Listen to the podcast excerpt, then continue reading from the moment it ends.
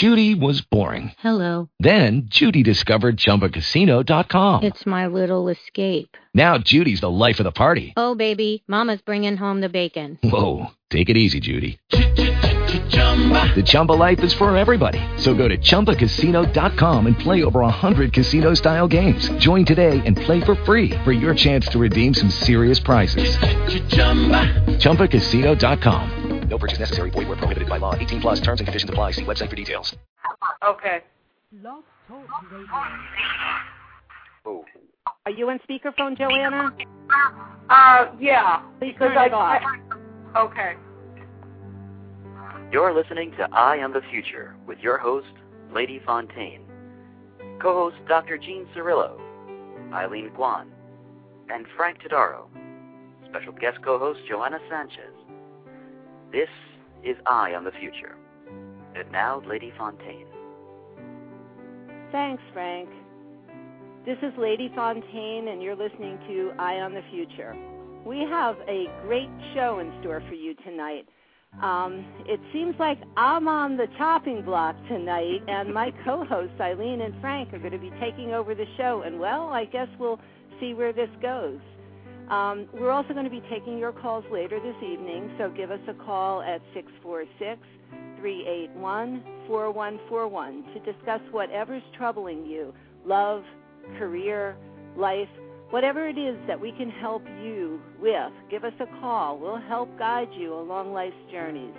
Dr. Jean Cirillo, prominent New York psychologist and relationship expert, is with us tonight, as she is every Tuesday evening at 11 p.m. Dr. Cirillo and I will be taking your calls shortly. So I guess we're in store for an interesting evening, some great conversation, and some great advice. The phone lines are open, so give us a call at 646 381 4141. We will be taking your calls um, a little bit later this evening, and we're going to be um, taking your calls a little bit later this evening, so give us a call and get in the queue now. All right, it's now time for Lady Fontaine's thought for today. Um, you know, if you guys learn one thing from me, please learn how to honor yourself. Honoring yourself invo- involves defining clear boundaries that protect you. By creating these boundaries, we prevent other people's words and actions from hurting us. We also establish within ourselves what intrinsically aligns with us and feels right for us. In other words, in practical terms, if someone is hurting you or not respecting you, and they they don't honor your attempts to have them change their behavior or actions, then that is not honoring you. If you stay in that relationship or, sit, or situation and continue to allow someone to hurt or disrespect you, then you are not honoring yourself. As you often hear me say, the law of attraction automatically brings to you the things that you send out. So when we honor ourselves, the universe sends us more experiences which honor us. When we don't honor ourselves, the universe sends us more experiences that do not honor us. So learning how to remove yourself from situations that do not honor you is taking a giant step to begin a process of bringing miracles into your life as you begin to manifest the things that you truly desire. Frank, Joanna, what are your thoughts on, on defining your boundaries? Well, it's an interesting correlation just between your own power, the power of your own mind, and the universe around you. I mean, as much as last week we were talking about it working in the uh, in the negative. Um, I don't know. Is is it more of a mind over matter thing? You would say in Um, this regard. Well, I- I mean, in a, when you say mind over matter, you mean mind over matter in defining your boundaries or creating the things that you truly desire. Well, in in their creation, uh, within the boundaries that you set, as in like setting limits upon yourself. There, I understand the whole like you gave the example of being in a relationship where you set the boundaries that you want, and someone doesn't respect that, unless you acknowledge that they are crossing those boundaries, you're redefining the boundaries and letting the universe do to you what it will. Exactly. Um, but is that the same the other way around? If you broaden your boundaries, then would you, in essence, be inviting in something that maybe you uh, couldn't predict in the first place. You didn't expect in the first place. Well, the way the the way the law of attraction actually works is that what you're basically what you're sending out, you get back, you know, tenfold or a hundredfold. So if you're honoring yourself, the universe will always send you situations to honor yourself. If you're not honoring yourself, in other words, you know, if you if you're in a work situation or if you're in a relationship, and the relationship could be with friend with a friend or in a romantic relationship where people you know cross the boundaries. I mean if within a relationship you want honesty and people around you are not being honest to you we all have that choice when we more or less draw that line. But the important element of the law of attraction is um, when we're not honoring ourselves. So in other words if you're in a relationship or you're in a friendship where somebody's lying to you or somebody's um, you know not whatever it is what your boundaries are. I mean you know lying cheating um you know uh, uh give me give me another situation that could happen in a relationship whatever it is um when when you're when you're tolerating that and not standing up and stick, staying true to the things that really matter to you then you're sending out a very very clear message to the universe of dishonoring yourself because you're not um, honoring yourself in a way to get yourself out of a situation that doesn't feel right for you.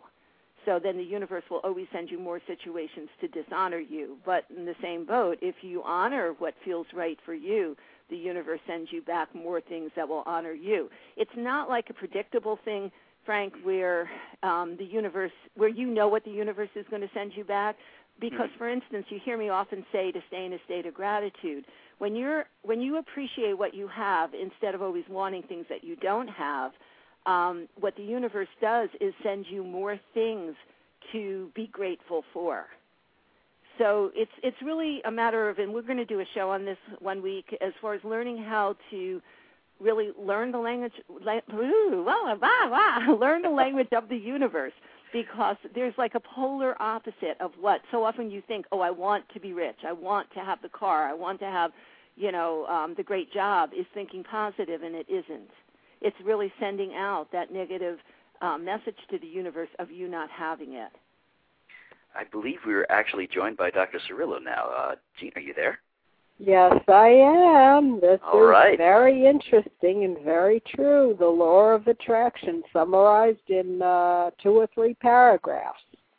and what you are your get, thoughts You get about, what you put out. yeah and what are your thoughts about boundaries i did a little um, you know a little short overview on defining your boundaries and staying true to them Well, you know, it, it, sometimes boundaries can work for you or they can work against you. You have to know when to use the boundaries. Like if you're in a relationship with someone who's dishonoring you, if you continue to let that person in and, and continue to let him or her dishonor you, you're you're opening your boundaries too much to let in the wrong thing. That's the time to uh to close the gates. However, if uh, you're you're uh, so if you're have so many boundaries, sometimes then you're not open. When the universe shows you something new that that might uh, be a different path to follow or or might awaken something new with within you you're you're closed off to it. And and often when a person's vulnerable their boundaries are open and it's kind of like the pores being open. You know you let in good but you let in bad. So when you're vulnerable it's very important that uh you avoid the negative situations and and you go toward the positive because you're more susceptible to both. Whereas when you're focused on work you're busy you're involved often your boundaries are, are a little tighter and they have to be because you have to be focused on the job at hand. And that actually ties into what I think, Frank, what you were asking earlier about, um, you know, when when you tighten them or when you actually broaden your boundaries. Did that answer your question, Frank? Oh, I guess he's busy. Um, I think I guess actually. Frank is busy with uh, the techie the techie part of it. So Yeah. he's, he's got to put up some boundaries to uh, Yeah. the other stuff to focus on what he needs to focus on, and that's okay. Right. No, and that's very good. Frank, are you back with us? Eh, he'll come back. Okay. Let's let's not. let. Whenever we don't communicate, lack of Frank. Do you ever notice he his voice suddenly pops in there when when we're completely not focused on him, but when we're focused on where's Frank? I've noticed that several times on our show now. Well, I've been trying to focus on where Frank is for years now. And, well, uh, the reason why I was asking because I, I kind of felt it was time for for your um, little segment here. But are you busy or are Uh-oh. you back with us? oh no, I am back with All right. uh, with a gusto and ready to read you some crazy stuff. All right. I Before love that before we start that though, did you hear Dr. Cirillo and what she was saying about boundaries? Uh, partially, I was actually trying to deal with some tech issues here. Okay, I, kn- I figured that you were. Um, it was interesting because she seemed to really nail what you had asked me, and I was Ah. curious if you had heard it, but we'll talk about that later on.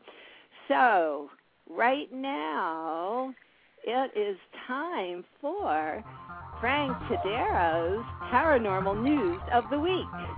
Thank you, Lady Fontaine, and hello, Internet. This is Frank Tadaro. Every week there are hundreds of stories in the news and on the web about the unknown, things that go bump in the night, shoot across the sky, and saunter past video cameras at just the right time. Here are a few of those that stood out to me. First story is from WPIX, a local news channel here in New York City. A body with very long, in quotations, very long fingers was discovered on Plum Island. Plum Island, an alleged mutated human body washed ashore on Plum Island, a small island where the U.S. government typically studies dangerous animal diseases. A security guard on foot patrol reportedly discovered the clothed, decomposing body Thursday afternoon on the southwest beach area of the island, where access is restricted, police said. The body was described as that of a white male about six feet tall, with a large build and very long fingers. According to authorities, there were no obvious signs of trauma. An autopsy will be conducted by the Suffolk County Medical Examiner in order to determine the exact cause of death. Plum Island is located about 100 miles northeast of New York City in the Long Island Sound and has been called a potential target for terrorists because of its stock of vaccines and diseases. Now, do you uh, do you guys know what Plum Island is? Have you ever heard of this before? I never No. did. No. Yeah, I never do. did. It's uh well I mean, you know, it's a this island off the uh tip of Long Island. It's been uh kind of subject to a wide array of conspiracy theories. The uh, the original statement to the way the island is established today was to pursue a program of research and development. The uh, actual quote, let me see if I have it here. It was uh, to establish and pursue a program of research and development and of certain anti-animal biological weapons until back in 69 Nixon ended that. But in, uh, there was a story in Newsday in the early 90s that proved that they actually never stopped that. Now, the reason this story jumped out to me is two years ago, uh, July ni- July 2008. Ooh, almost at 1998. I'm Doctor Who. Uh, there was. Did you ever hear the Montauk Monster? There was a story going around the internet and Facebook pages and mothers sending chain letters to their kids about this creepy-looking monster that washed up on the shore in uh, on Montauk. Do you have you? Did you guys remember seeing that story? I didn't. No. I didn't. I did not either. I didn't. I There was didn't this- either. There's this bloated body that resembled maybe a skinned raccoon or, or, or a hairless dog. It had a beak with teeth on the beak, and I mean, for whatever it was, it was inconclusive. But it was purportedly washed on from Plum Island. So something's going on over there. What do you think? It sounds like they're doing some kind of toxic work that's causing human and animal bodies to uh to mutate or or or to develop uh, different characteristics. I know people who work with the toxic weapons. Their hands look very very old, even though they're protected against the radiation. It, it can't be a hundred percent, and they also have flowers and geese where no flowers and geese should be because if those things start changing, they know that the radiation or toxic level is too high. Oh, so wow. Plum Island sounds sounds like like one of those experimental uh, colonies. Yeah, and it's it's pretty close to home, only a hundred miles from uh, New York City. And Yeah, the Well, wind blows the wrong way. Uh, we'll all get it. We'll all I'll develop be long in trouble. fingers. exactly. Well, is it north, south, east, or west? Sorry, of you New say York again? City. Of New York City, is it north, He had south? said northeast. It's exactly oh, northeast northeast? of New York City. Oh, okay. Yeah. All right. Well, Yeah. that's that makes it a little bit safer because all that that stuff all travels east, right? In theory, sure, right. Um, what a question though. Like, are they saying that? Or does anybody have any idea who this person was that washed up on the shore? I mean, with absolutely not. No. The, all, all they are, all they've released so far is that there's been no blunt trauma, and that's about it. So, Hmm. uh, however he died, it wasn't anyone punching him in the head or anything like that. Maybe he was one of the experimenters, from what I know, one of the scientists who uh, had a little too much of a toxic chemical. And sometimes, from what I've heard, the government then tries to cover it up. And uh, this might have been their way of disposing of the evidence, so there wasn't an autopsy or any public outcry. Not a good job of hiding it from the news, though. So it was all around the internet. Well, Dr. Cirillo, this this is this story I actually uh, grabbed because of what we were talking about last weekend. Again, the leader of a country is using the paranormal as a scapegoat. The loser of the Romanian presidential election blames the paranormal. Bucharest, Romania. The latest bizarre claim to come out of Romania's presidential race last year. The loser and his wife claimed he was subject to the attacks of negative energy by aides of President Basco during a crucial debate. Former Foreign Minister, uh, I'm going to butcher this again, uh, who lost the December 6 runoffs, claims Basco ordered the attacks against him. Uh, Mediafax News agency reported today. During the December 3rd debate, debate, people who were working for Basco in this domain were present to the right of the camera. I saw them and I know who they are, he told uh, Antena 3 television. He fared badly in parts of the debate. His wife uh, said Saturday her husband was badly attacked and he couldn't concentrate. Former president dismissed the allegations as discussions for naive people and uneducated people, according to today's edition of the Daily Gondol. So, what do you think of that? Apparently, there's a uh, violent flame conspiracy going on over in Romania about psychic warfare during political debates. That's something that we don't see here in America. well, well, I'm not so sure that we don't.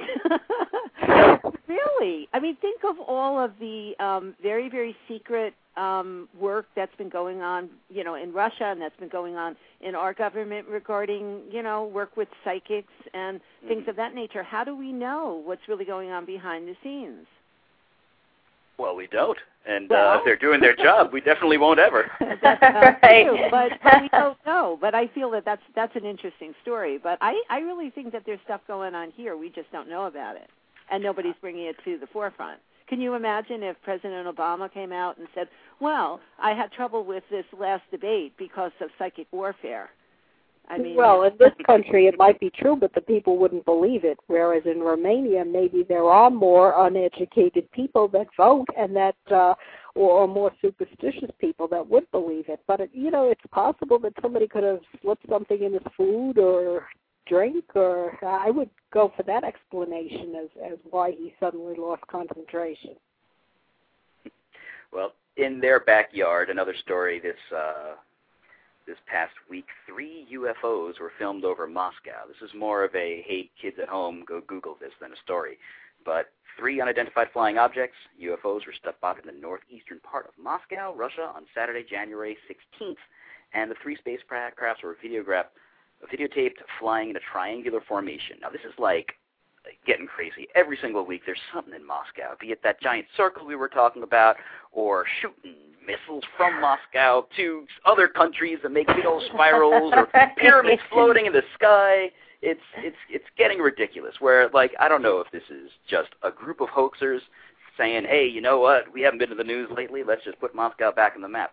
And it's uh the, the, the video is crazy. It's it's beautiful. There are these three things. They're flying in formation. They change. They come back perfectly. If it's fake, then they made it just normal looking enough to uh, to kind of look real. But um, it- it's it's it's it's baffling. Apparently, Moscow is spook central for all of our alien visitors. And if you There go. if you want to visit back, I mean, if you uh, you know, I mean, they keep coming, hanging out on our planet. If just in case you want to kind of shoot up there from your own backyard, this next story will help you from Wired TV. It's official. NASA is having a garage sale. Wired.com's reporter Jason Paur reports if you're looking for a good deal during the recession, space geeks don't have to look any further than NASA, where they can pick up a retired space shuttle for the bargain basement price of $28.8 million. Oh, that's cool. Wow. what would you do with it, though? I mean, aren't there any like courses on how to fly it? I well, I I'm, I'm sure you, you you need a huge chunk of state to do that. Um, well, they they are sort of restricting these things. Not anybody can buy them. And NASA is saying Uh-huh. because of the role these shuttles has played in the nation's space program, special attention is being given to ensure that the, the shuttle's orbiters are appropriately retired and displayed in the broadest interest of the American public. That means, you know, Bill Gates can't put one in the backyard and plant petunias in it or anything like that. But uh, the cost for shipping and handling is just a nice, clean $28.8 million. So if anybody's got that under a mattress somewhere, Oh wait, wait, no, I don't. I don't have No. Going once, going twice. No. no. well, this next story, this next story, I'm just going to throw a bunch of stories at you now. It kind of explains maybe why they're selling all these uh, these uh, handmade UFOs and what have you. Our beloved NASA, unfortunately, says it launched an investigation after finding cocaine in the processing hangar of the space shuttle at Kennedy Space Center in Florida. oh, A small amount of Oh. cocaine was found in a restricted area of the processing hangar. Maybe somebody with long fingers was, you know, going to town there. Shuttle Discovery, NASA, and sent a statement. It's a rare and isolated incident, and I'm disappointed that it happened, but it should not detract from the outstanding work that's being done by a dedicated team on a daily basis. Kennedy Space Center Director Bob Cabana said in this statement. Uh, they drug test their employees. I mean, this is not anything bad. This is probably some independent contractor who's walking by and it fell out of his pocket, and when he leaned the wrong way, nothing against NASA, but it's kind of funny how that popped the same week that they're selling selling all their stuff. Is there any cocaine in their equipment that they're selling? Maybe maybe it's worth all those millions. Jeez, 28 million, make your money back. Just pop out that Oh, my console, see if there's any rocks back there. Jeez. I do mm. not condone, for those at home, the buying or selling of any illegal substances. I, I do not co- condone any any use of cocaine. Caffeine is my cocaine. If I ever did cocaine once, I would be totally addicted. So Oh, Lord. I stay away unless somebody slips it to me when I'm having a presidential debate, and I don't think. and Come then For me, it's carbohydrates. carbohydrates. Jeez. All right, so I'm going to send you guys off with this with with this story uh, that I think should probably get you guys talking. The iPhone has been declared the perfect tool for improving your ESP skills. Anybody, any of you guys own an iPhone? I don't I'm on the iPhone right now. Oh. You're on your iPhone. I'm speaking through my iPhone. This is not an Apple ad, unless you know you want to give money. My name is Frank Staro. I will give you. First, Some people play solitaire. the iPhone, then collect the money. Come on, Yeah. what is the story? How do you develop your psychic powers with the iPhone? Well, you know, everybody has these little apps. Some people play solitaire. Some people update their Facebook profile. Some check the stock market. But now some are improving their extrasensory perception skills. This new app came out recently called the ESP Trainer that was originally developed under the NASA program by Russell Targ at Stanford Aha. Research Institute. Psychic Mhm. warfare. I told you. Psychic warfare and NASA, you know. So some guy with an iPhone in Romania was training really hard to uh, knock out the uh, presidential hopefuls. So we have found, as a direct quote from ESPResearch.com, we have found that people are able to improve their ESP scores by using a machine just like this uh, to get in touch with a part of themselves that is psychic. This is often called a clairvoyant ability and can enhance your life in many surprising ways. At least one psychic recommends that people who want to develop their sixth sense, now this is something that's not exclusive to iPods or iTunes or i whatever the heck, that you play electronic games. Find an electronic game where there's a target that you have to hit, but at the same time there are obstacles that are in your way that you have to get around. Play that game for some time. That feeling, that I'm in the zone feeling, that sense of excitement and sense of knowing when you hit the target, along that with that sense of relief when you finally hit the target. That's the feeling you get when you're doing psi work, says Demi Andre, a sensitive who works with the police and frequent, uh, frequently to solve cases. The game is simple but addictive. The player attempts to predict which of four colored squares the application has chosen. The right answer causes the device to vibrate and provide other positive feedback. In a year-long NASA program with 145 subjects, many people were able to significantly improve their scores. Four of the subjects improved their scores at 100 to 1 levels or better. So there you have it. Apparently, Hmm. playing video games is going to give me superpowers, Mom. All those times you told me quit that Super Mario Brothers 2, every time I pulled that radish out of the ground, reading your mind, reading your mind. well, I, I'm speechless over that one. I mean, I'm, I'm familiar with the um, like the psychic tests that use various colors or various shapes and different Mm. things of that nature. And I, I mean, I never heard of it to um, sharpen your psychic abilities, but I've heard if you know you have the ability. I mean, obviously, people have the ability to take it to evaluate how psychic they are. But what you're saying is that when there's a game with a target, you go into a zone, and that zone is similar to um, psi work. Wow. This is I mean, this, This is, is like just weird. this one person. and, and I have to say, I I play video games. I play video games frequently. I know that feeling of like once you kind of get into a niche. I mean, imagine driving down the street and you just suddenly hit green light after green light after green light. Eventually, you're like, oh man, I am just like a green light hitting god. This is this is great. You're in the zone. I mean, it's probably the same thing with sports. It's probably the same thing with other types of games where you have to do something repetitively over and over again very well at a heightening difficulty. But apparently, she says this is the same feeling that she gets. Wow. Um, So Frank, since you're such a game player, what's my middle name, lady? I want to know. I want to see how psychic you are. Come on, come on. Uh, What's the first Galadriel. oh my God, I'm so impressed. See that? Lady Gadadriel Fontaine, thank you. I see, I said Galadriel. You had to ruin it. that was great. Frank, thank you. I think these stories are fabulous. I love them. They're Thank you very much. All right, Oh, so I just want to I want to let everyone know that the phone lines are open. Um, please call six four six three eight one four one four one to speak with Lady Fontaine and Dr. Cirillo. Um, they're here to answer all of your questions about love, relationships, and life generally. Get the best of both worlds. Call six four six three eight one four one four one to get the expert advice on things that are troubling you. So, all right. I think we're going to interview Lady Fontaine now. How do you feel about that, Frank? I'm ready to go. I have so many questions. I'm ready to go too. You asked me.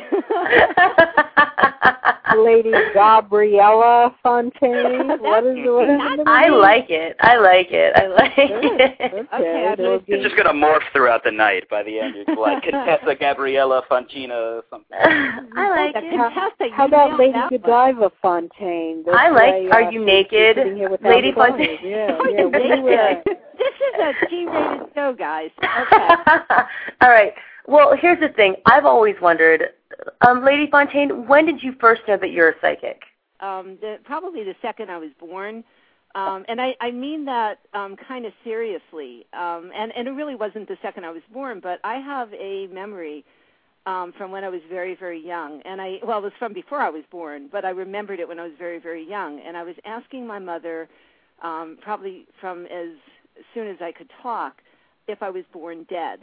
And it, my my mother was the type that was very intrigued by psychic phenomenon and stuff of that nature. So she asked me why, and I said I remember being born. And she said, "Well, what do you remember seeing?"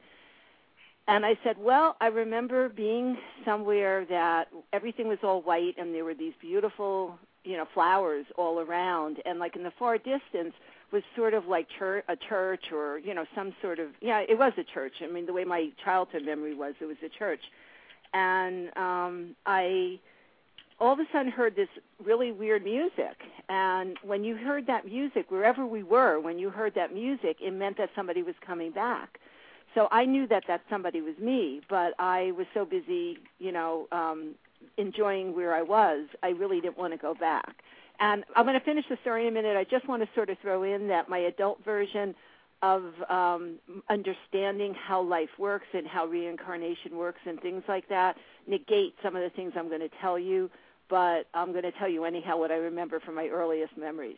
So anyhow, the next second there's sort of like this sound, and then the next thing I realized I'm going down a tunnel. Now, this was long before people were having these um, near-death experiences, and they were experiencing all of these um, going through the tunnel phenomenon. So um, there I am going through the tunnel, and the person that was with me, the being that was with me, is sort of explaining to me what this life is going to be like. And then suddenly he stops, and he's, he does a um, clockwise circle beneath us, and I look into the delivery room, and there's my mother on the, you know, on the the table, and she's in the process of giving birth to a baby. So um, as soon as I saw her, I kind of knew exactly what my life was going to be and I started fighting with the guy. I'm going, I'm not, hey, no way, I'm not in for this. I'm going back. and he's saying, you know, he's like trying to convince me to go, and I'm going, I'm not going, I'm not going back. And he's saying to me, you have to go back. I said, I'm not going. And then the baby's born, and they they're all worrying about the baby, like going cry, cry, and they're doing this and doing that to the baby, and the baby's just doing nothing because um my spirit's busy fighting with this guy. And then finally he said to me, You have to go back, but it won't be for long. And then there was this kind of sound and feeling, and the next thing there was all this crying. So I remembered that from as early as I could talk, and I was telling my mother about that. Um, so I don't know that that was indicative of me being psychic, but it certainly was indicative of me having some um, extrasensory something or other. There was something obviously that wasn't the traditional memory that a you know three year old kid would have about being born. Is there anybody in your family? Like, is it genetic? Like, you know, did you learn this from anybody, or is it just something that you knew inherently? Um, I I didn't know that my father had the abil- the ability till he was you know way up there in age, but when my father was you know right before he died, my father died in 2003, but we had a bunch of conversations and he was telling me stories about when his brother died, like ten, years earlier, that his brother came back to visit him and they had a dialogue about things. And then one time my father was in the hospital many, many years back, and his best friend, who had passed over, um, also came to visit him. So apparently he had the ability to communicate with the other side. Um, he was able to see them because they full, they came to him in full you know, full body. I tell who's ever on the other side, don't, you know, I'll listen to you, but I don't want to see you because I, I truly would get scared. But um, you know, even as a kid, I always knew I was able to communicate with the other side, and I just always knew um, things. I would just tell my mother what other people were thinking. I would tell my mother who was on the phone before the phone would even ring. Did it scare wow. you when it first started to happen? No, for me it was just an everyday event because this is who I was. You know, mm-hmm. I didn't know any different. All I knew was that I was very fortunate to have a mother who was so intrigued with this that she would get all giddy about it, like, "Oh, tell me more. Who is it? What what what's going on? How did you know that?" So I would get the you know impression from her that I was doing something great. So that right. would you know encourage me to be open and get more information. But you know, as a kid, where most kids are out there, you know, playing um with dolls and stuff, I'm sitting there like looking at the universe and I said, Universe well I didn't say universe back then, I said, I know there's a secret world out there, open up to me. Wow. Um, you know, and how would a kid I was five, six, seven, eight years old, how would I even know anything like that? Sounds like you had a lot of brilliance and, and an imagination and your psychic father and your mother who was so intrigued first by him and then by you or she wouldn't have married a psychic encouraged it. Don't all kids have a trace of this? Yes, I seem absolutely. to remember and then it's discouraged, not encouraged, because in countries like India where it's encouraged, it, it's a lot more prevalent.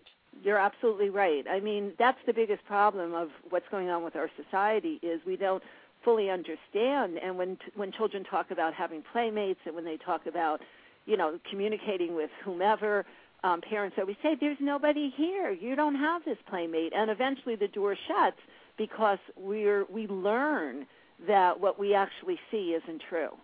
Well, so the boundaries I mean, come up. The boundaries get stronger. Getting you know, that uh, prior conversation. Mm-hmm. Here, here in the U.S. In anymore. Here in the U.S., um, you know that kind of power is frowned upon. You know, it's it's it's you know there's for some reason I don't know why they think Christianity and you know having psychic power don't coexist well with each other. You oh, know, I remember astrology.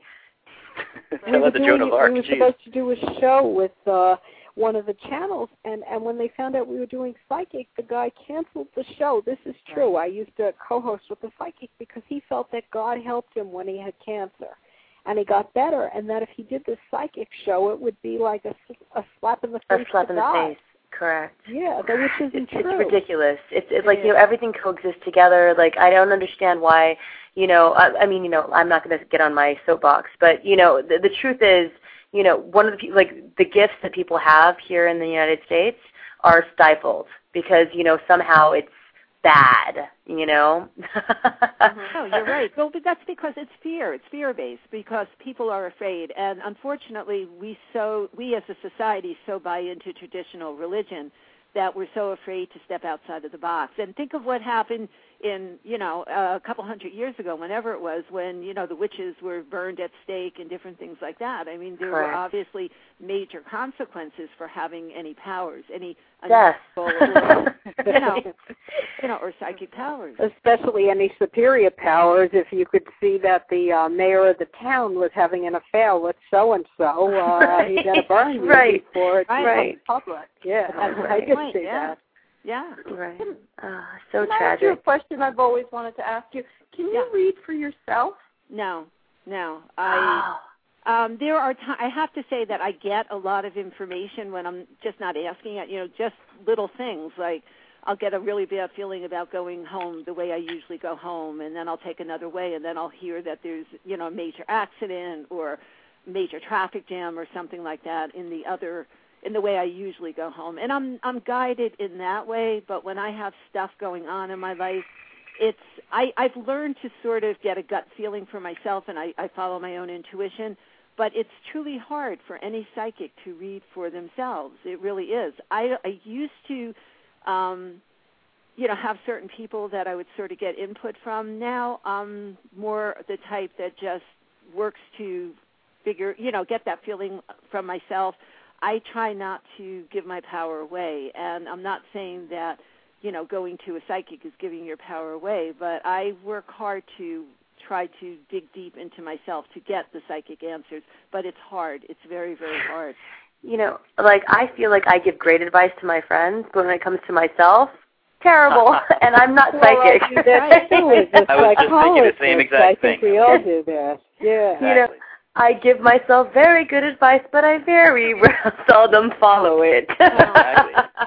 There's that old adage like you have you have all the world's answers, but it's an application where there's a problem. I mean, and, and maybe perhaps it's all the same. You know, you say you're not psychic, but perhaps the uh, Lady Fontaine, what you call it, the, the source, right? we were for to, the we're- universe, right? exactly. Maybe it's the same sort of sort of energy that you're tapping into when your friend calls you saying, "I can't believe she left me" and whatnot, and you give them advice. So It I'm- very likely could be.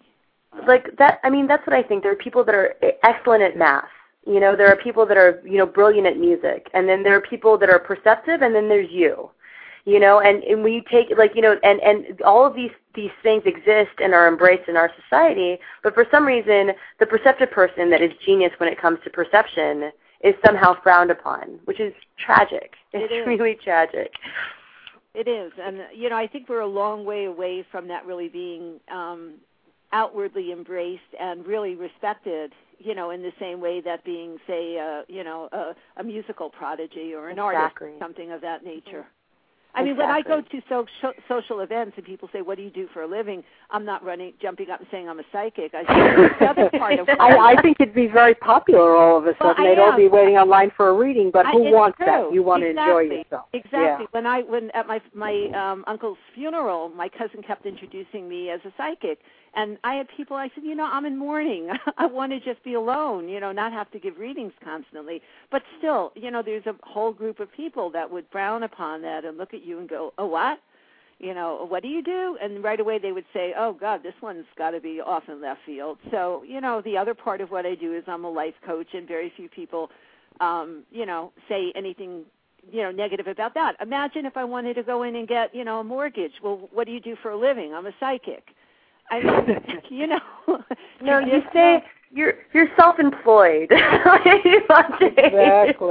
Well, that, know, that people part are- is true, right? People are consulting psychics now more than they ever have. oh, sure. I mean, I've done a lot of very serious work with major Fortune 500 companies. Um, Mhm. I have, you know, certain clients that have been my clients for over 20, 25 years. Um, major, very high-level people in major, you know, banks and financial institutions. And, and Lady Fontaine, uh, your listeners know about so many different hats that you wear. Uh, you're the number one love psychic and advice giver extraordinaire, uh, you work with these companies, but something they may not know about, mm, which I'm about to ask you right now, is your experience as an investigator. What a role do you play? paranormal investigator. Exactly. Working what with role, the police or, or uh-huh. crime investigations. That you, you're talking about that, right?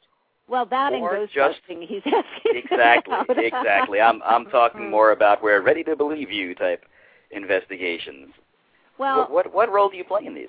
Well, um, many different roles. Um, you, but like what Jean has, Dr. Cirillo had just said about the um, paranormal investigations with working with the police on, and I've done that with um, murder cases. I've done that with missing with missing children. I've done that on a lot of different things. Now, I do not um, do that work on a regular basis. We had a guest here a couple weeks ago, Jackie Barrett, who works, ex- you know, extensively Mhm.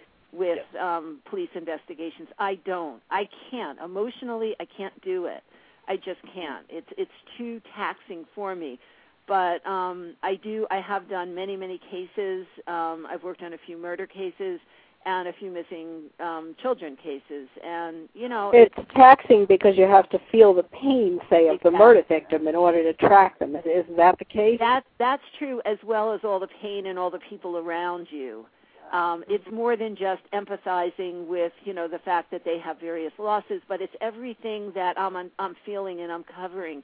They're holding on to every word that I say, and I could feel and see the pain that they're going through as I'm getting closer or uncovering things, or even you know in a regular investigation, if I lead the police to a certain location because of you know what I'm feeling happened at that location, that's extremely difficult for loved ones to know. It's in some way cleansing, and they they're able to get closure, but it's sort of like I, I can't help in some way of feeling responsible for all their pain, even though it's not my fault. I know the information that I deliver is never well. They left this site alive and thriving, so let me go find them. You know, it's it's very rarely that kind of good news.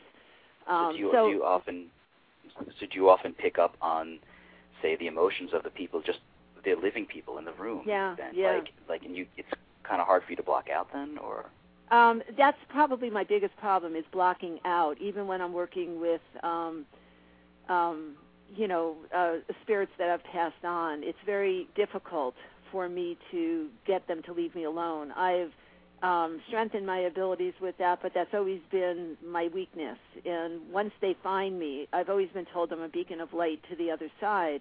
And once they kind of like find me, they don't leave me alone so I don't open to to that that often anymore. I really don't. But um, you know, it I I prefer working with people who are dealing with real life situations only because it's sort of like you I feel you still sort of have control of the situation when you're working with on a murder murder case or something. The only thing that you're doing is helping them either find the body, find the person alive, and you know figure out details and i've had pe- families ask me questions like you know various um ceremonies or things that they had at funerals did you know their their daughter or the this or the that appreciate this and that and the other thing and it is taxing to get into that energy from all sides from the family side as well as dealing with you know the person who has who had passed on obviously when when there is a murder situation and um, somebody's already on the other side, they're already forgiving and moved on. Um, you know, we don't hold on to that kind of stuff. I mean, the families do, but they don't. But I can tap into how they died and the feelings that they felt, you know, right before they were dying and as they were dying. Not very that's pleasant. Hard. Yeah, that's Yeah. hard. Ooh, really I'm is. not sure I would want to have that ability. It, it would be hard to live with and, and still function in, in regular life with all these uh, pieces of information coming at you. Yeah, it is, and that's why I've worked very hard, and I've worked with um, one one psychic who is some is my mentor, um, Suzane Northrop, um, who's a very very famous psychic medium. Um, she worked with me years back, like 20 years ago or so, to to learn how to close that door because basically she said just tell them to go away, and it doesn't always work that easily. At least for me, it didn't. Well, that that's funny because as as people have different personalities, uh, I mean, you can sort of come to the conclusion that they would retain those on the other side too. When you communicate with the other side, would you say that some spirits are just more pleasant than others too. Uh, Sure. and, Um, and so it's like The friend, you you mean the friendly ghost versus the un- of the friendly exactly. ghost? Are, are are there ghosts that are jerks? Are there ghosts that have senses of humor? Are they Absolutely. like yeah? Absolutely, sure. I mean, really, the the the personalities that they had when they li- where they were alive in this lifetime is typically what's coming through when I'm picking up. Because usually it's somebody. Let's let's walk away from the situation of dealing with a murder case. Let's just look at if I'm channeling for somebody, you know, and and acting as a medium. Um, you know, it's like the person that is the human person, the alive person that I'm working with um, has you know is is going to recognize them by the spirit coming through with some very specific personality traits. For instance, when my mother comes through, she always comes through loud and laughing and always with flowers. She was a florist in in her in her in her this lifetime. She was a florist. So always anybody who's in the room will always smell flowers. Um, so it's they And have they might say expressions that they said when they were living. um, absolutely, absolutely. Yeah. I mean, otherwise, the person who you're reading for isn't going to recognize them if they're not giving you all those traits. So it's it's an actual. Um, so what you, I mean, for lack of a better term, hear when you communicate with the other side is an actual language. You don't have to translate it necessarily. It's actually the words are in your head of what they're saying. It, it uh, sometimes yes. I mean, it depends. With when we're doing. Um, um, when I'm acting as a medium, it's it's oftentimes different than acting as a psychic. Um, oftentimes, as a medium, there are things that come through that are very succinct. In fact, when I did um, some channeling work for Joanna and her family, there was a situation um, with somebody who came through for her sister, and I remember giving some very specific information and you know she was acknowledging it right away and she recognized it.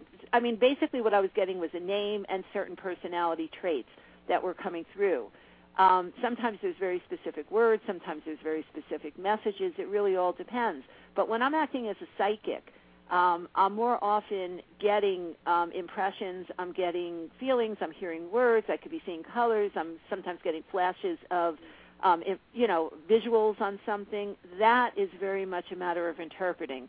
The other thing I want to mention in acting as a medium, um, there's oftentimes you do have to interpret because names don't always come through. You know, sometimes uh, um, Sean might sound like John. You know, there's a there's a bunch of things. I mean, not every every connection with the other side is very clear either. I mean, it just isn't. Sometimes I've got to really sort of you know listen intently to pick up things. Sometimes people are talking with accents. Sometimes people talk fast. Sometimes there's multiple people. Like in real life. Yeah, yeah. I I have one question to ask you that if you you you don't want to answer, you don't have to, but would you ever choose not to tell somebody something that you received from the other side for whatever reason it is, be it a personal judgment of hurtfulness or what have you?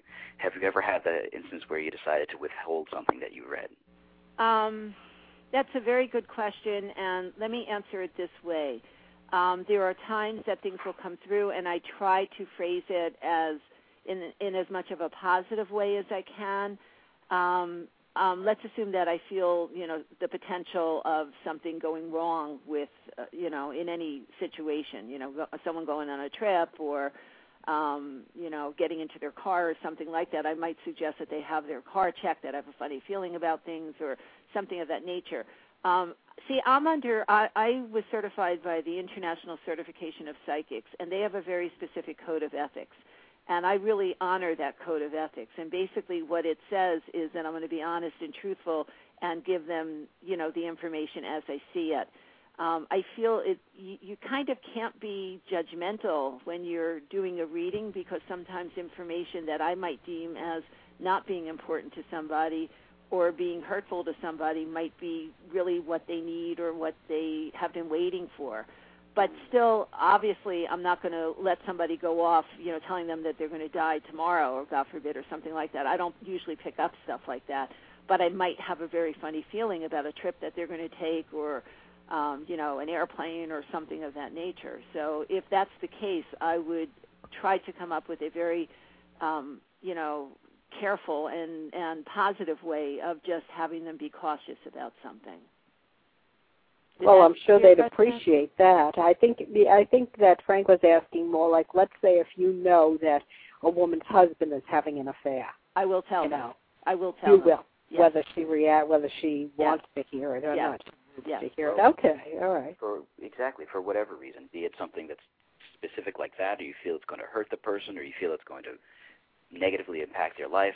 I mean, that's that's really that's interesting to me that Yeah, there is I a will. code of ethics that Not no everybody has is. the code of ethics, but this Yeah. organization does, and it aligns well with what my what my belief is. Because again, I don't, I'm not God, so I'm, I'm, who am I to be judgmental and say that you shouldn't hear this information? If it's coming through to me, it's a gift, and it's coming through for a reason. Mhm. Well- you know, so I'll give it. we have Wow. just one more one more question for you, and Mhm. then we'll start to take callers. This is something that Eileen and I were talking about, and it's sort of more or less what you just said. But the final question is, why do you do this? Um, I have to think of what the right, what, how I want to word this. Um, I do it because this is a gift that was given to me, and I do get a tremendous amount of um, satisfaction out of helping people and changing people's lives. Because, um, you know, let's assume that somebody, a client of mine, um, I don't know, I'm trying to think of a situation, wants to leave their job for another job.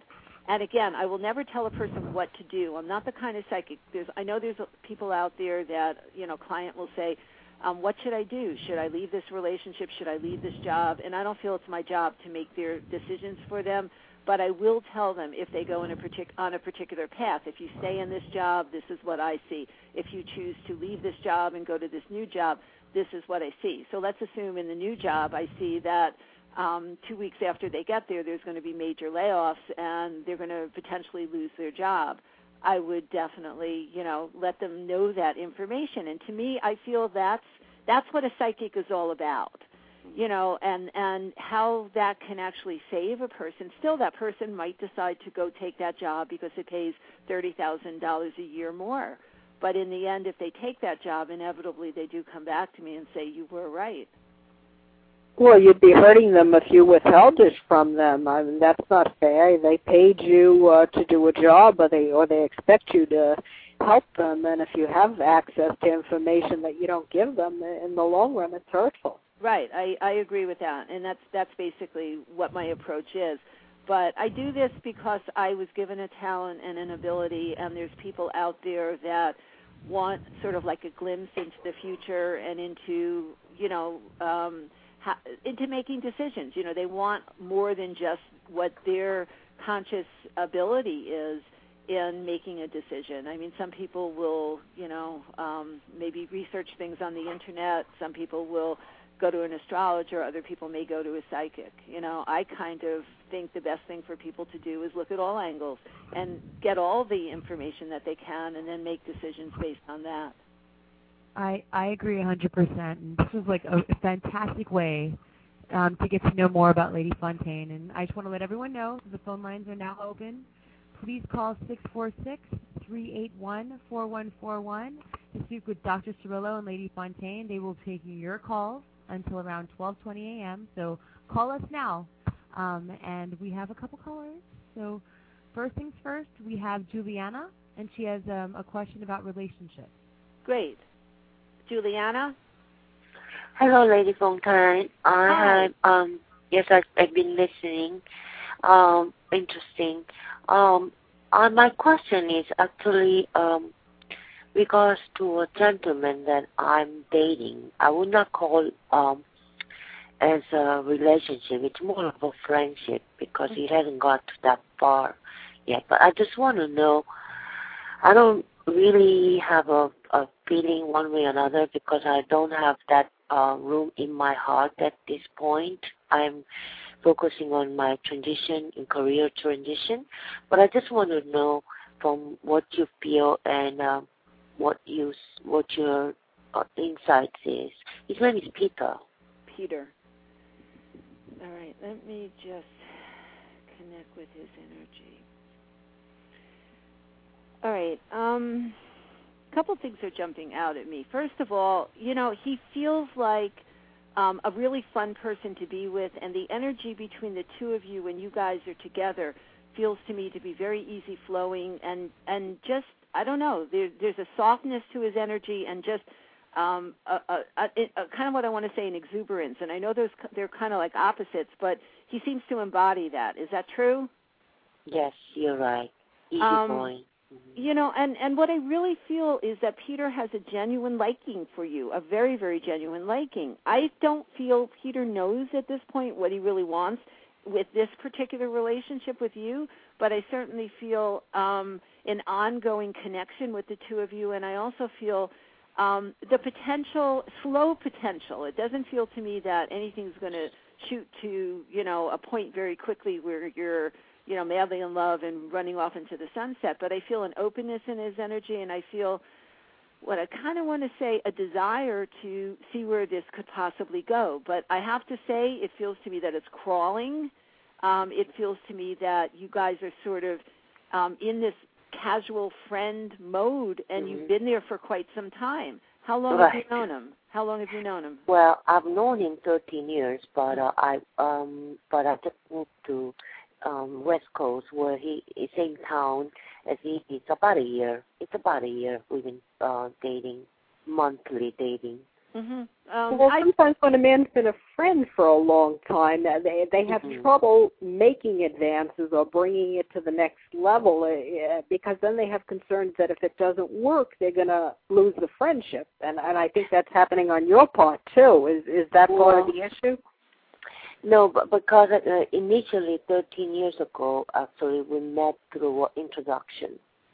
I was living in Boston and he was in LA, and uh, I ended up I, I ended a relationship after six months because uh, he was not really going anywhere, and I didn't want to be in a situation long distance relationship, just being not knowing what he wants. So I ended it. Um, but now I'm in the same town. We kind of just been dating, but I am feeling very much uh, on guard because of the uh, my experience with him, and then second, um, I'm just not interested with him in that level. But I still wanted to know, you know, we don't communicate very well. We do have fun, but we don't communicate. I don't want to communicate particularly because I don't know. I don't want to have much to offer to him at this point. Well, I don't Um, feel he's going away. Um, and the only way he's going to go away is if you more or less close that door yourself. I mean, he feels Right. to me that, Mhm. you know, there's sort of like a momentum and a routine Wow. in your life, and he feels content. You know, I feel he's very happy with the level of, you know, friendship and connection and, and, Uh-huh. and companionship that you guys have together. But it doesn't Right. feel to me that it's going to soar to any great heights quickly, but it Mm. feels to me that um he's open. If if you were open, it could it feels to me it could very slowly develop into um what I want to say a better friendship with some romantic potential. But it doesn't based on what you're Friendship with saying. benefits. Yeah, well that, that right, right, right, yeah. But um, Lady Fontaine, my bottom line is I, I I almost wanted to close the door, but I just I can leave it open and say it doesn't hurt and it doesn't it doesn't hurt. But my qu- qu- question is, do you? I'm really not looking for anyone, and I'm quite content. I have reached this level of being independent, um, of being content. But at the same time, I just wondered, will I ever have a lifetime partner? Do you see Uh, that somewhere down the road? Well, let me say this that um I'm just scanning your energy before I even say this. All right. Um I feel the potential for you. It feels to me to be quite a bit in the future. But what I want to say to you is, in order to draw in that that lifetime partner, um, you're going to have to sort of shift some of your energy around a little bit because just hearing what you said and feeling your energy um you know you're you're content with your life as it is and you're very independent and i feel Right. that even this situation with peter um i feel there is potential there but it's sort of like when he shows you that he's interested, I feel you you're the one who actually shuts down and pulls away from him. Usually, I see it so often reversed, where it's the man that Yeah. does that. In this particular situation, I feel it's you. You're you're the one doing that, um, and I feel it doesn't feel to me that this is the first situation in your life where um, an opportunity exists and you're kind of not that interested in it. So I'm not saying that um, you know you have to do a, a a 180 change within yourself, but in order to draw in um, love and romance, you have to allow yourself to be open and vulnerable to it. There is somebody that I, I see out there. He feels to me that um, the potential for him coming in is sort of like the mid middle part of 2011. Uh-huh. Um, but let me tell you that um, you're going to have to do so in order to draw him in in a romantic relationship. The best thing for you is to sort of figure out what barriers are sort of preventing you from em- really embracing a romance. Um, I because you feel to me, your energy feels to me uh, sort of as if it has um, barricades around it, almost as if you have a lot of protection up, um, Mhm. keeping people away. Is that true? Mhm. Yeah. Yes, yes, yes. Because um, it takes me about two years to be healed from the any kind of a situation. So it's it's a lot of investment, and I said, Mm. okay, well, I I can't afford to make that sort of investment. Right. And if you're that's what it feeling that, that's the kind of Mhm. situations that you're going to um, receive back from the universe. So if you're sending out to the universe that I'm afraid, um, I, I, I'm afraid that it's going to take too long to heal from it. This isn't going Uh-huh. to work out anyhow. The universe.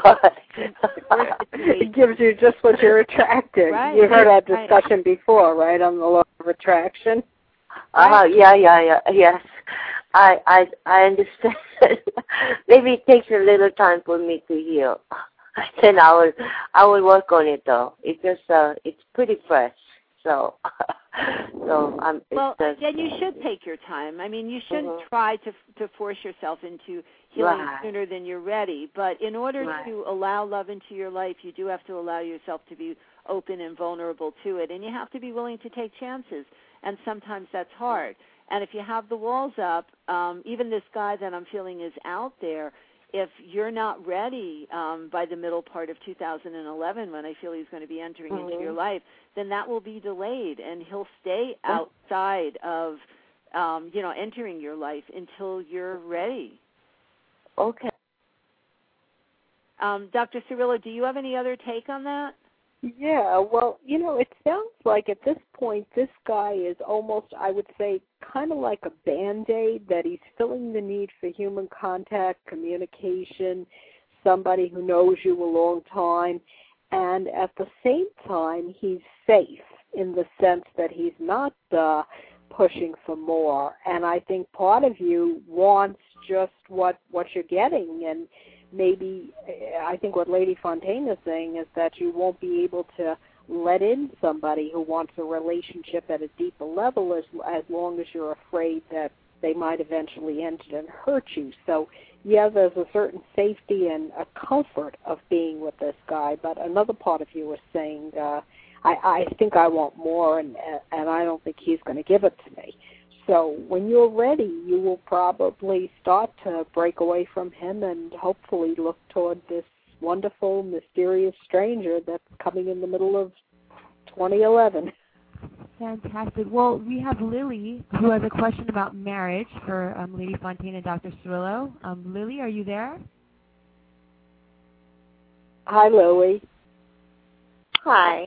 Hi, Lily. How are you? Oh, I'm okay. Good. How can we help you? Okay, I have a question about um, my marriage. I was wondering if you can tell me um, if you see it working out. Because right now we're living apart. What is your husband's first name? It's Brian.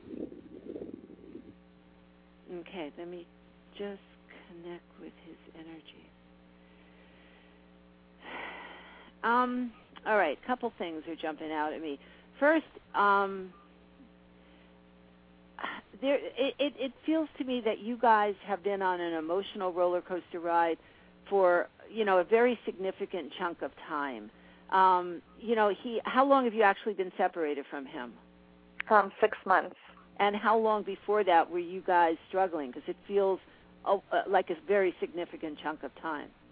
Um, we've been financially struggling for three years, so that kind of put a strain on us because he did a lot of um, made a lot of bad choices. Mm. Um, yeah, the outside stressors in, increase. They, they really test the relationship. I, I get the sense you've been tested quite a bit lately, Yeah. and that's what led to this actual Yeah. separation. But I think Lady Fontaine is saying you've been emotionally apart, and there's been forces pulling you in opposite Um, directions. yeah, yeah, because he usually he likes to disappear a lot throughout our marriage. And three years Oh. ago, I had my son, and he disappeared right after I had him. Um, so I when you got say like he disappears, do you mean he's he, he he's hard to find for a few hours? He goes off by himself, or do you mean Oh, no, literally he- don't know where he is for a couple of weeks? he literally does not come home from work and rents himself an apartment. and Ooh. yeah, I I think don't he's like that. bipolar. I think he's bipolar, and you know, um the last you know he left six months ago because we were having um some legal issues that were coming up. It was coming down to you know the final days of court and stuff, and he just he was just I mean, impossible to have a conversation with or you know to discuss it, and I kind of blew up on him, and that was it. He was out. so So he has his own apartment. Uh, it's it's just for him alone. Uh, well, right he now he's to escape. Yeah, he goes to escape usually to an apartment. He used to drink a lot, but not anymore. Um he used to always go to an apartment just to escape and right now we have no money, so he went he turned to his parents and he hasn't had a relationship with them in about 20 years and so I was really shocked that uh, it's the last place I would have expected to find him. Well, But I think it's kind of long this time because they're kind of, you know, you know, he's comfortable there, so he's been long gone a lot longer. Well, you know, he needs to do something about his mental state, but if he doesn't, you don't have direct control over that. You need to do something about your own uh mental state because he's pulling you up and down on this bipolar roller coaster that you have no control over. Uh what have you done to to uh you know, make things better for yourself? Hey, I'm kind of just stuck in limbo. I'm just kind of stuck. Um, I'm just kind of stuck. I, you know, it took a lot of time to get over the emotional thing because I really didn't think I would be living this again because I didn't really put together that he had a mental issue. I always thought it was drinking, but the drinking stopped. So it kind of, you know, the behavior is still the same. So there's a, a real problem. Well, they say you sober up the drunken horse thief, you still have a horse thief. So sober up, whatever it was, he was using the alcohol to self-medicate, Right, but because he, he won't. these other issues. Right. And right now we're stuck where he won't admit there's anything wrong with him. He's kind of blaming the relationship. Well, Well- you know, maybe he's feeling his life would be less complicated if he was alone. Uh, he wouldn't have to answer to anybody. But uh, I think you should definitely demand, uh, almost if you're going to work on getting the relationship together, that you go for counseling as a couple. If he won't go, I would certainly uh, go yourself and and decide whether or not you want to stay with somebody. Because if he doesn't get help, your life is going to be this way you know, till literally till death do the two of you apart and I don't think you're happy living this way. So you have to decide what your alternatives are that are in your direct control. Can you do that? Um, yes, because I'm kind of being forced to do that. But I'm hoping one day he'll wake up. I'm just, you know. He's not going to no no, it's not going to happen by magic. He's he's too we know that there's something physical, chemical, psychological and that he's trying to escape from.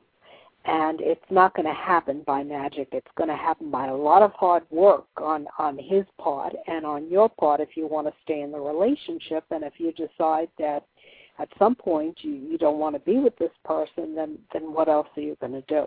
But it, he has to get help. He's not going to just one way one day wake up and and even after he stopped drinking, we saw how intense the problems were. So that's a pure fantasy on your part. It's not going to happen. And see, the downside of it, Lily, is that what I feel in his energy is um, him so he's not ready yet to assume responsibility for anything. It's not just you know he he's blaming you or he's blaming the relationship. I feel that's his mo. I feel that he doesn't assume responsibility for just about anything. So probably the whole length of your marriage, and even before you were married, um, you he I, I can't find anywhere where I'm feeling him assume responsibility. Is that true? I'm, I'm sorry, you're finding him what now? I'm I'm not finding anywhere in reading his energy where he's really stepping up to the plate and assuming responsibility. It feels No. to me that he's always looking for excuses and always blaming Yes. this, that, anything, not just you, but any situation, the job, the money, the this, Yes. the that, the you, the argument, the you know, whatever it is. It's it's Right. never him. It's never him. So that's where No. where I have to agree with Dr. Dr. Cirillo that until he gets to the point where he wants to help himself, it's not even about your marriage at this point. It's about him and him wanting to improve the quality of his own life. If he's going to, you know, continue on the path that he's on, it's going to be and he can't even manage his own life, much less try to manage being in a relationship with somebody and having it be a healthy relationship. So for this particular situation, you know, so much of it is in Brian's hands. When he, if and when he's ready, and I know your your question to me probably is, do I see when he's going to be ready Mhm. um, to to to heal himself? And when I look ahead, it just feels to me that he's he's got such tunnel vision um, that he's got probably several more years of making excuses and blaming everything else and everybody else around him before he would step up to the plate and even consider that maybe it has something to do with him. I also feel he will be hard pressed. Uh, they'll be hard pressed for you to get him into counseling, as Dr. Cirillo had suggested. Had you mentioned that to him before? Because he feels so resistant to it. Um, you know, I didn't bring up marriage counseling because I know that's not an option because I know right now he's not willing to work on the marriage. What he just wants to do is live apart and show up when he wants to. Yeah, Uh, well, he can't do that way. forever unless you're willing to to get get involved in your own interests and have your own life. And you know, think of him as as a, a family member who comes to visit once in a while and who has problems, and you know, then you can deal with it. But you won't have a real uh, relationship. He he can't handle that unless he decides and he's willing to make the effort to work on it. You so if he if he isn't, then you'll have to decide how you want to go on with your life. Right. Lily, what I would almost suggest is it feels to me that you're very open and very almost transparent to him, letting him know that um, you know, you're grateful for whenever he does show up and you know that you love him and that you want to work this out. And my feeling about that is that, you know, you're kind of rewarding the negative behavior here because he's not giving you anything um, that should support him getting love and admiration from you at this point. So what I kind of want to say is if you sort of pull back a little bit and you know let him think in some way shape or form that he has to earn your love and earn your respect you may get slightly a better response from him but it feels like he knows you want this marriage to work he knows that um, just about any time he steps forward, your your main interest is fixing the marriage. If suddenly you didn't do that, I feel it would shake him up a bit, and he may be marginally more, um, you know, more open to, you know, I don't want to say fix the He might be scared into getting help. I think. Bingo. I think That's if he if he thinks it. he's gonna if he thinks he's gonna lose her, and that's where getting her own help and therapy and outside interests uh, would Right, would well- be beneficial. But I think that, I think like you said, like Lady Fontaine said, it, it would be a very marginal, temporary kind of uh, shakeup if you scared him and suddenly let him know that you aren't going to put up with it forever. But who knows? Sometimes the scare is good and the person gets healthy. Stop drinking. Right. And we Right. didn't We think have he time could do for uh, that. we have time for just about one more caller. Okay. All right. Thank This- thank you, Lily. Thank you. This is Karen, and Karen has a question about her career. Sure. Hi, Karen. Hi, hi. How are you? Good. How are you? I'm doing okay. Good. How can we help you? Um, I have a question regarding my career and what direction it's going to head into. I'm not sure what's going to happen with my current work situation, or um, they, they've been doing massive layoffs. So Mhm. And it feels it feels even deeper than layoffs. It almost feels like um, major restructuring of the organization, and um, even feels to me top level people are being let go in in your company. Is that true? Yeah, there's been seven rounds of layoffs, and um, it seems like you know every other month there's something going on. We got um, bought out about two years, well, two and a half years ago, and it's just been horrible. Often, when that happens, the new management tries to slowly replace the old people with quote unquote their people. And it's only a matter of time. The best you can do then is try to blend in with their people and show loyalty to the organization. Do you have other uh, interests or potential for your career? I don't know what field well, you're in. I I do have I may have an option to relocate to another area. I live in Orlando and I may be able to relocate to Fort Worth. But in a way because I've seen how not dirty, but how this company treats people, I'm not sure if that's an option I want to do. Mm. I mean, I know in this economy, it, you know, you need to keep a job and so forth, but I just don't want to do a major relocation and then get out there and 6 months later I'm hauling my stuff home. Well, let me put it to you like this. I actually feel, believe it or not, that the Fort Worth opportunity feels to me to be a, a tad bit more promising than where you are right now.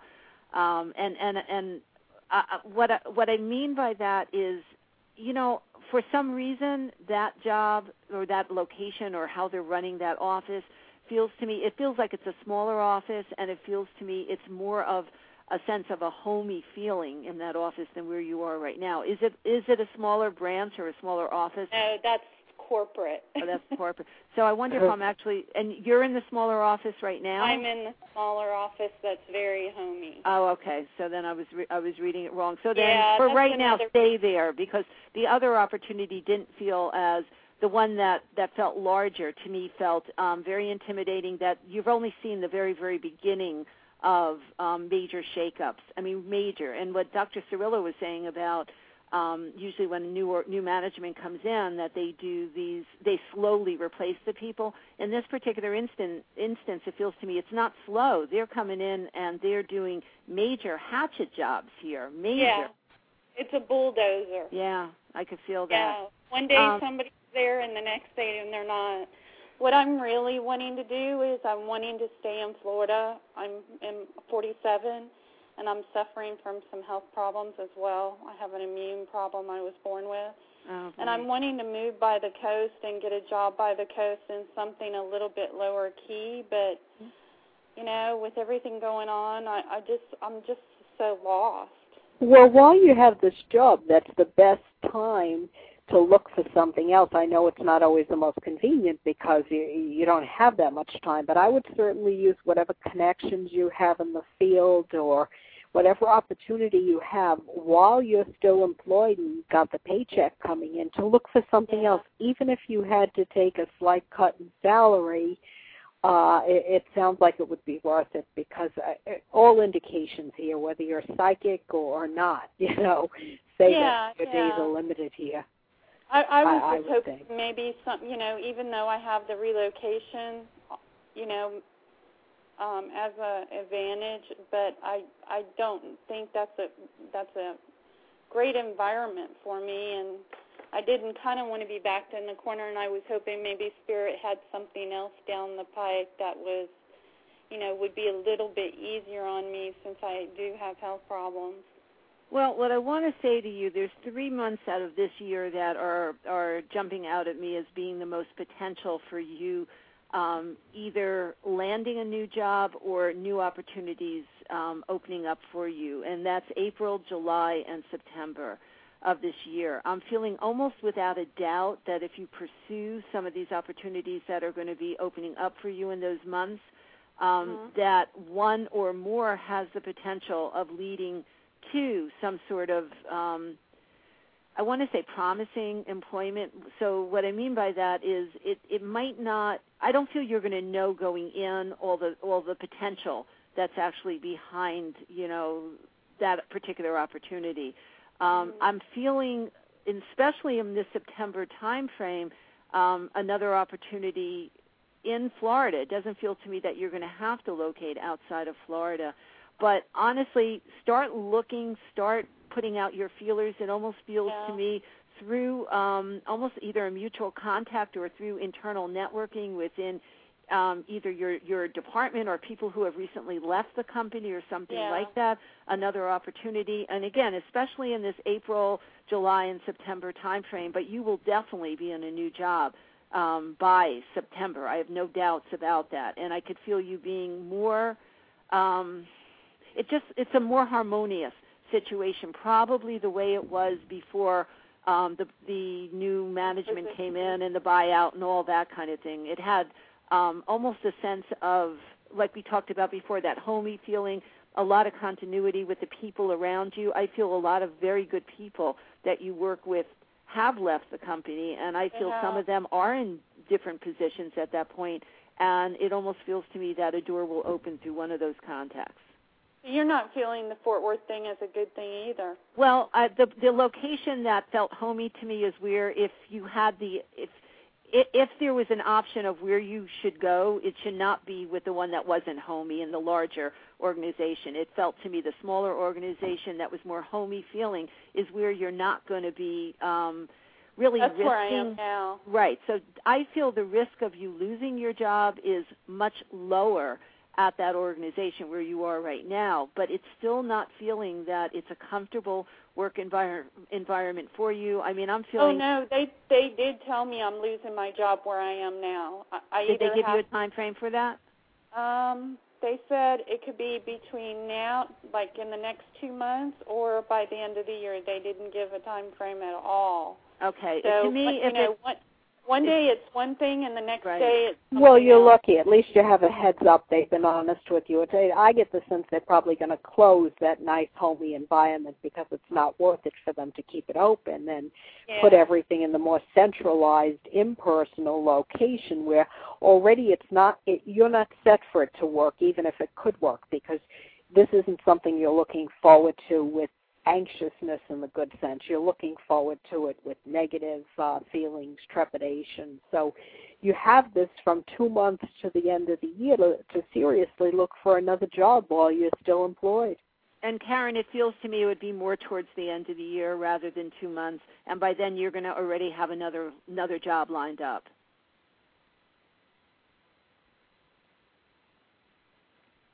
Yeah, and it doesn't sound like it's Karen's issue. That you know, it sounds like they like her as a person, but uh, they they for whatever reason aren't going to be operating the way they were before. Right. So they've told you you can count on them for a good reference. You know, you're not going out with anything negative, which you take the chance of happening if you transfer to Fort Worth and and don't like it. Right. And show that you don't like it.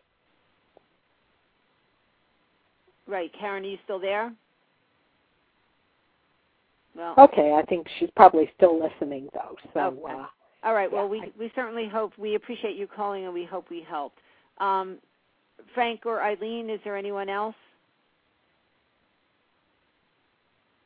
Frank or Eileen? Are they both busy technically? I guess we I guess we're the only ones left.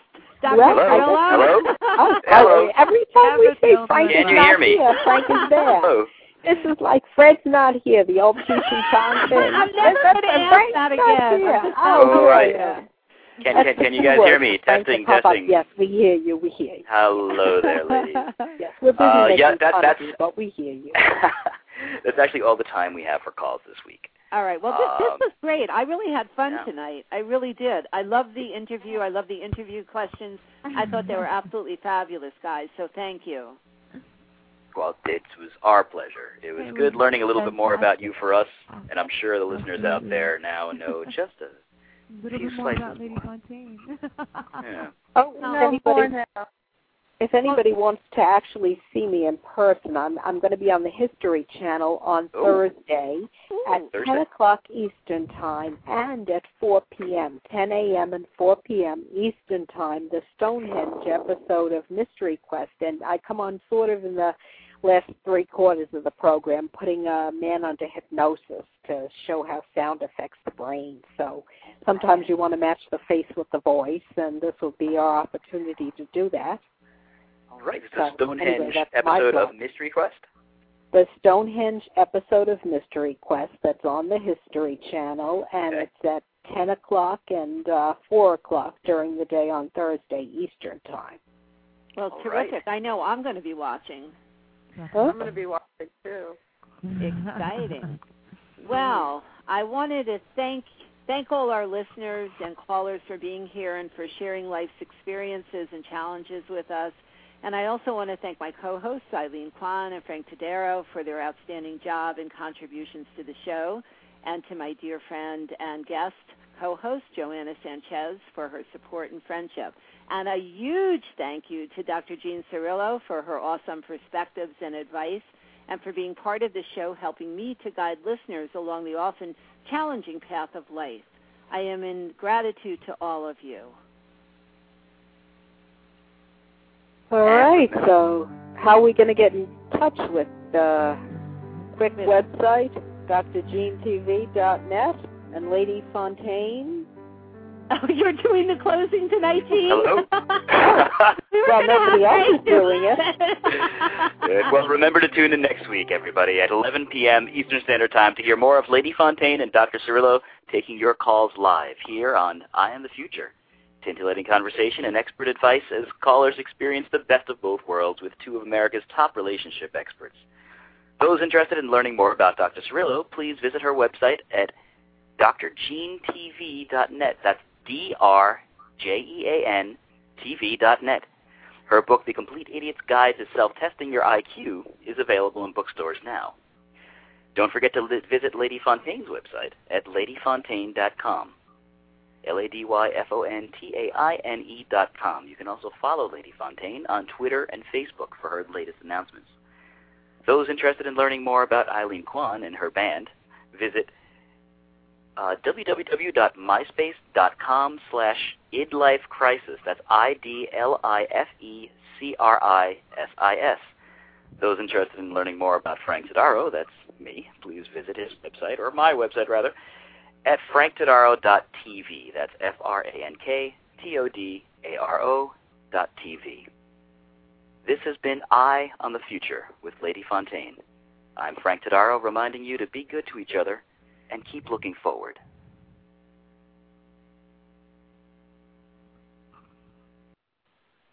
Thank you, guys. Good night.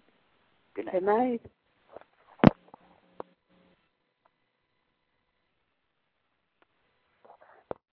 Judy was boring. Hello. Then Judy discovered ChumbaCasino.com. It's my little escape. Now Judy's the life of the party. Oh, baby, Mama's bringing home the bacon. Whoa, take it easy, Judy.